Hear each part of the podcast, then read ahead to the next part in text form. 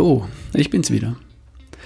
Das ist tatsächlich erst die zweite Folge in dieser Woche und das liegt daran, dass bei mir gerade nochmal richtig was geht. Am Wochenende das Seminar, das war ganz klasse. Jetzt stehen noch diverse Online-Veranstaltungen an, Webinare, ein Webcast, also ein Live-Video-Podcast, wenn du so willst, Interviews für den Podcast, Gespräche mit Kunden, die mich für das kommende Jahr für Veranstaltungen buchen möchten. Ich habe gerade mehr zu tun als im Frühjahr, über den Sommer und in der Zeit bis Anfang November.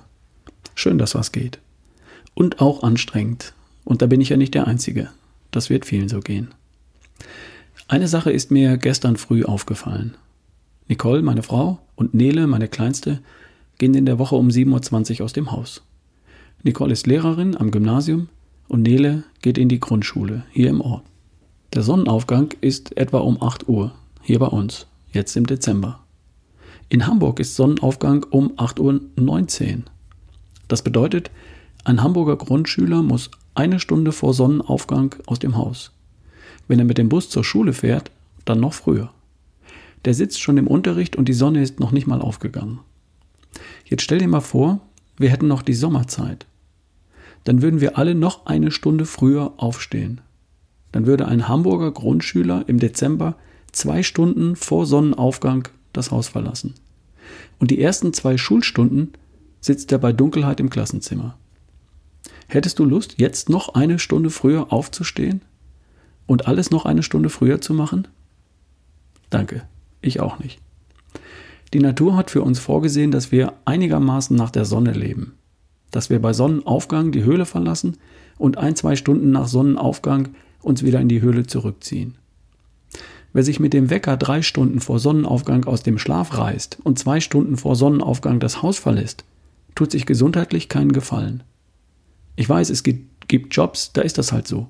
Und ich glaube, es wäre keine gute Idee, wenn wir das alle als Gesellschaft, als ganze Gesellschaft so machen würden. Warum ich das erwähne? Wir haben uns vor einiger Zeit entschieden, die Sommerzeit in Zukunft wieder abzuschaffen. Warum? Weil manche davon genervt waren, die Uhr zweimal im Jahr umzustellen und sich wieder an einen neuen Rhythmus zu gewöhnen. Das kann ich grundsätzlich als Argument nachvollziehen. Ich komme gut damit klar und vielleicht kommt nicht jeder so gut damit klar. Jetzt steht aber eine Entscheidung an, ob wir zukünftig das ganze Jahr die Sommerzeit haben wollen oder die alte Normalzeit. Was wir jetzt haben und was wir derzeit die Winterzeit nennen, das war früher, vor vierzig Jahren, die Normalzeit. Und dann, seit neunzehnhundertachtzig, sind wir im Sommer davon abgewichen und eine Stunde früher aufgestanden. Das nannte man dann Sommerzeit. Was kein Problem war, weil es im Sommer halt früh hell wird. Im Winter würde die Sommerzeit aber bedeuten, auch jetzt noch eine Stunde früher aufzustehen. Hast du da Bock drauf? Ich nicht.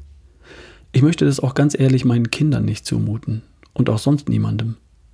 Für die Monate von Oktober bis März ist die Winterzeit, also die Normalzeit, genau die richtige Zeit. Und ja, im Sommer ist es cool, eine Stunde früher aufzustehen, um nach der Arbeit oder nach der Schule noch mehr vom Tag zu haben. Aber im Winter macht das keinen Sinn. Wenn tatsächlich irgendwann die Entscheidung ansteht, ob wir dauerhaft die Sommerzeit oder die Normalzeit haben wollen, dann hoffe ich, es wird nicht dauerhaft die Sommerzeit. Das ist nämlich nur im Sommer verlockend.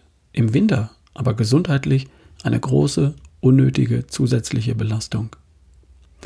Es war zumindest im Gespräch, die Bevölkerung zu fragen, ob wir uns für die Sommerzeit oder die Normalzeit entscheiden wollen. Falls es dazu kommt, dann hoffe ich, dass eine solche Befragung im November stattfindet. Und nicht im Juni. Denn im Juni würden viele sicher Hurra Sommerzeit ankreuzen. Im November kann ich mir vorstellen, dass viele sagen, jetzt noch eine Stunde früher aufstehen? Nein, danke, nicht mit mir. Vielleicht sollten wir einfach bei dem Wechsel von Sommerzeit und Winterzeit bleiben. Also ich habe mich dran gewöhnt. Im Sommer früher aufzustehen und im Winter etwas länger zu schlafen als im Sommer, das passt einfach besser zu meiner inneren Uhr. Wenn man nun unbedingt die Zeitumstellung vermeiden will, kann man ja vielleicht auch die Normalzeit nehmen und trotzdem im Sommer den Schulbeginn und den Arbeitsbeginn um eine Stunde vorziehen. Das läuft dann im Grunde aber auch wieder darauf hinaus, dass wir unseren Tagesrhythmus von einem Tag auf den nächsten verändern müssen.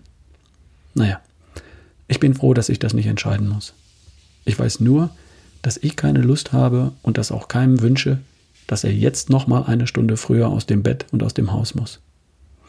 So viel dazu. War nur ein Gedanke.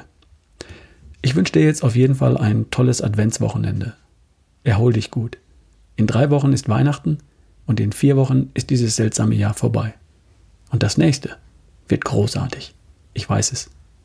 Bis die Tage. Dein Ralf Bohlmann.